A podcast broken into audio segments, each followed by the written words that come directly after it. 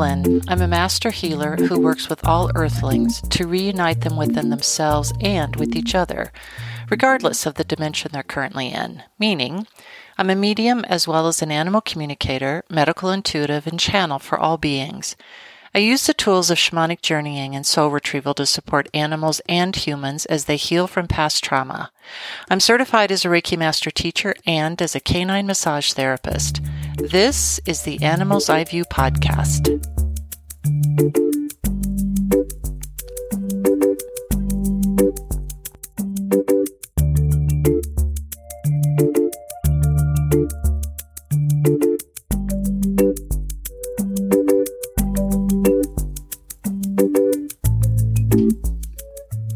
If you've been listening for a while, you know that I mention at the end of every podcast that I have a social media presence, should that resonate for anyone listening, to connect with me there as well. Facebook was actually the first one beyond my website, and the website itself has gone through several iterations. Uh, Twitter actually took a while for me to step into because, frankly, it scared me at first. I don't mind admitting that because of my perception of how fast it seemed to go. You know, lots of comments flying hither and hither and there, and all that kind of stuff. And I, all of which I attempt to keep on the think twice, post once aspect of the interwebs. Uh, after all, being written in ink. I'm fairly certain that if I wasn't in business for myself, I might not even have a Facebook personal page, as radical as that might sound to some of you. And within the Facebook private group that I moderate, The Animals Eye View, I like to try and keep it fresh because animals are fresh, something new every single day, just like on my professional page. The the website itself is fairly set in stone, although I do review that every couple of months so that I can, you know, catch any mistakes that might not have been uh, caught uh, the first time around. And you know putting new information in there and new classes and and all that all that kind of a thing um, the rest of it, I choose a daily theme or something that strikes my fancy that I think others might like. And certainly, if the animals pop their heads up and say, hey, we think you should share this, then I'm definitely likely to follow their lead. In the Facebook private group, for instance, I made this past Monday a what other species have you lived with day, not including cats and dogs, because, you know, cats and dogs are fabulous and a lot of people have cats and dogs, but certainly myself included, I've lived with other species than just cats and dogs. And I thought, well, if this is resonating with me, then certainly other people and their animal animal relationships can be wide and varied. And I was delighted with what came through. We had a tarantula named Billy the Bloodthirsty because of how he caught and ate crickets and actually then helped that one guardian get over their fear of spiders. We had rats and snakes and lizards and geckos and and even an African cichlid that apparently lived to be over 25 years old. We had turtles and ferrets, that was my contribution, and guinea pigs and bearded dragons birds, just a cornucopia of lovely, lovely diversity in human and animal families. And the really interesting thing is that there's no need for warm blood and a commonality of warm blood between species for deep bonds to form. And so, just like that theme on that particular Facebook day on Monday. Um, the same thing goes for my Twitter feed, uh, for which I use a free service called Buffer that I can load up my Twitter feed for about four days at a time. And that kind of gets beyond me every once in a while. Reference what I previously said about my perception Twitter moves really fast. Because in order to have somewhat of a presence more than just a tweet a day, it was recommended to me. And uh, I post four times a day. And my use of Twitter is yes, professional. I, I, use it also for information. I like to follow what's trending on the Twitter, say for my favorite Colorado sports teams, AVs, what the heck is your problem? That's an aside. or current events, just to say in the know um, you know, kind of sort of watching from the sidelines without without having to lay any money on any kind of thing. And with Twitter, I also like to use themes or variations on a theme. And I will often use one word that relates to my experience that day or week, and then I search on quotes about that particular word.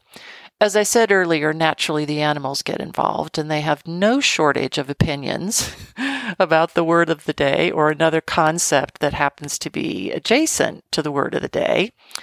Um, an example would be the one that got me to this podcast subject, which was abyss. And just as another side note, one of my favorite all time movies is The Abyss, directed by James Cameron. Even back in 1989, I was fascinated with other species' experiences, both on this planet and off this planet. And if you haven't seen The Abyss yet, I, I highly recommend it. And so, not surprisingly, beyond an opinion of a word or a meaning or a subject of which animals have an opinion, it's often dramatically different than the one a human, namely me, and maybe you, dear listener, might assign to the word, because they have a remarkable way of looking beyond the singular meaning of a word. And let's face it, each word also has an opposite partner, at least in our verbal vocabulary, that gets to the unity of that word with its opposites. And for humans, we tend not to put opposites together because we're usually focused on the duality of things and most often on one side of the duality. We see things as an either or. And if we put them together, it almost makes each part feel less so. For instance, a light can be both on and off. We may think, how can something be both on and off? Well, a, a, light switch does it all of the time in its unified state, right? We just tend to see one part of that unified state. And for a while now, and maybe like you, I've been more than comfortably aware of an abyss or an edge, mostly within our species that is widening and deepening, and whose depths, quite frankly, I have no desire to plumb because my own body doesn't like how it feels the heaviness, the density, the no room for light feeling. It's it's similar, I think, to a weight that Earth herself is trying to shed as her own evolutionary path leads her away from duality and into a place of mostly sunshine, aka light it's it's as if the rest of the planet is saying, "Yeah, this was fun as an experiment. We understand how the contrast of duality helps us to choose what feels better for ourselves and for everyone else." And of course, all other species have been in, on this train for a really long time, except for humans. And this is where that abyss comes in. This abyss is our collective shade that, in a fair number of areas in the world among humans, is seeming to deepen and strengthen. Or another way to look at it from a place of unity is that maybe it's just coming to light, literally. And before we can release it, all of its aspects must be known and to an extent embraced, because that's how awareness release happens. All all the other species including your lovely animal companions know and have known that our our species is late to this party. And perhaps we're just now understanding the incredibly delicate knife's edge balance of partnership on the planet that it's it's supposed to be equal measures of giving and receiving and these must be present in order for the whole and within each individual their whole to, to thrive. And at times, again, I perceive the abyss seems to be seething with newfound energy and strength. And then I'm reminded that often in the death throes of any experience on earth, before there is separation between physical body and the soul, there can be instinctual grasps of the body towards more life. Yet it's not that the body wants to go on by itself. It's that its hardwired prerogative of must keep healthy and whole for as long as possible in service of the soul within seems to take precedence. It doesn't. It just takes a bit longer to release. It just takes a bit longer for that light switch to flip to off. The planet and all her beings have already decided in which direction to go. The release is a fait accompli for them at this point. point, and frankly, the sooner the better. And and we have a choice about with which energy to resonate. We don't think we do, but we always do. And now more than ever, according to the animals, is a time to choose from a place of empowerment and intuition. And your animal companion does this all the time. Any resonance that you have about this abyss or edge that seems to be out there, of which you're more aware now than ever, it simply doesn't serve you. And your animal companion is masterful at mirroring for you what is out of balance in your co created energy environment. It could be in a microcosm, your relationship, your work, your family, your body, all of it can and will be mirrored if it's out of balance. Because again, keep in mind your animal companion knows the edge is out there and it's choosing not to resonate with the edge because it knows the direction that the planet is going. And sometimes you may be tempted, uh, tempted to think, well, you know, is Fido or Fluffy acting this way because they're anxious about the edge of the world? And to be clear, our definition would be the human only, air quotes, world. Of course, it's, it's way bigger than that for all other species. Are they acting this way because they seem to be anxious about the edge that the world, our definition, seems to be on? Is that what's causing this to happen? No. That's not what's happening. Fido and Fluffy and all the other wonderful species that I mentioned earlier, with whom we share our lives, understand full well and are actually holding space for our species to buy a clue from Vanna and come into the place of energy where they reside every single moment of every single day. And in this place of beingness, there is only unity with the planet and with all other beings.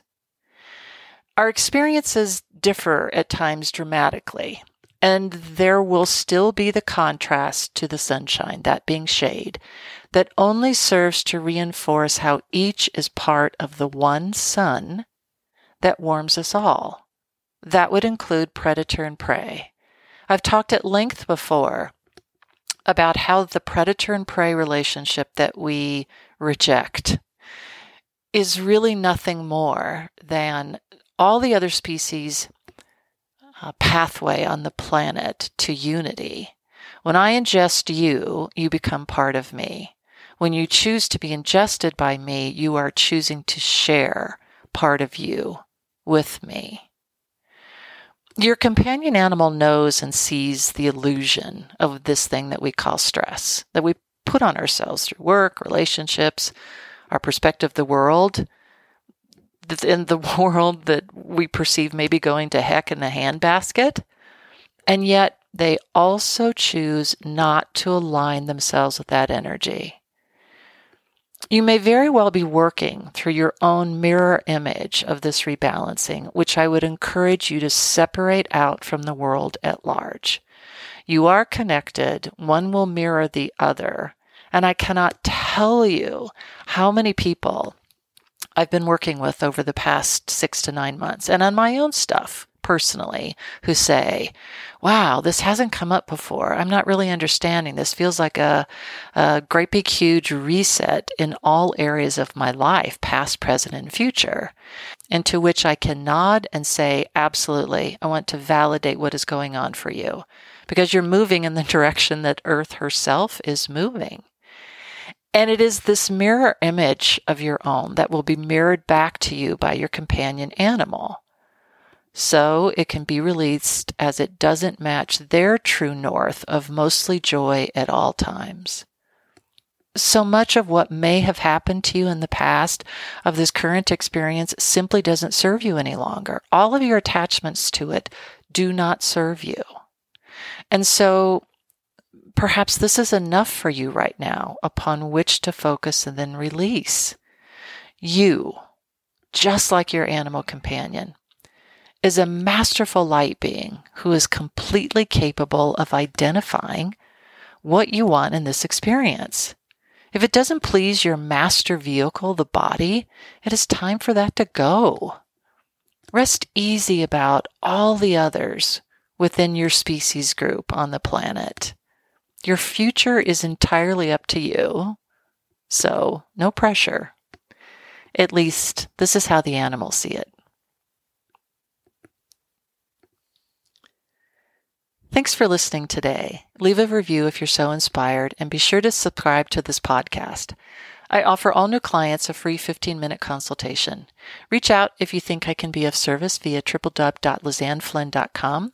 Come and find me on social media Facebook, the aforementioned Twitterverse, Instagram, and LinkedIn.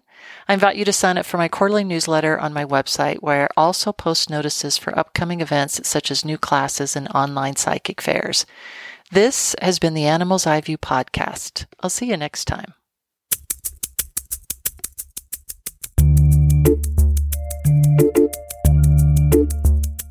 Thank you.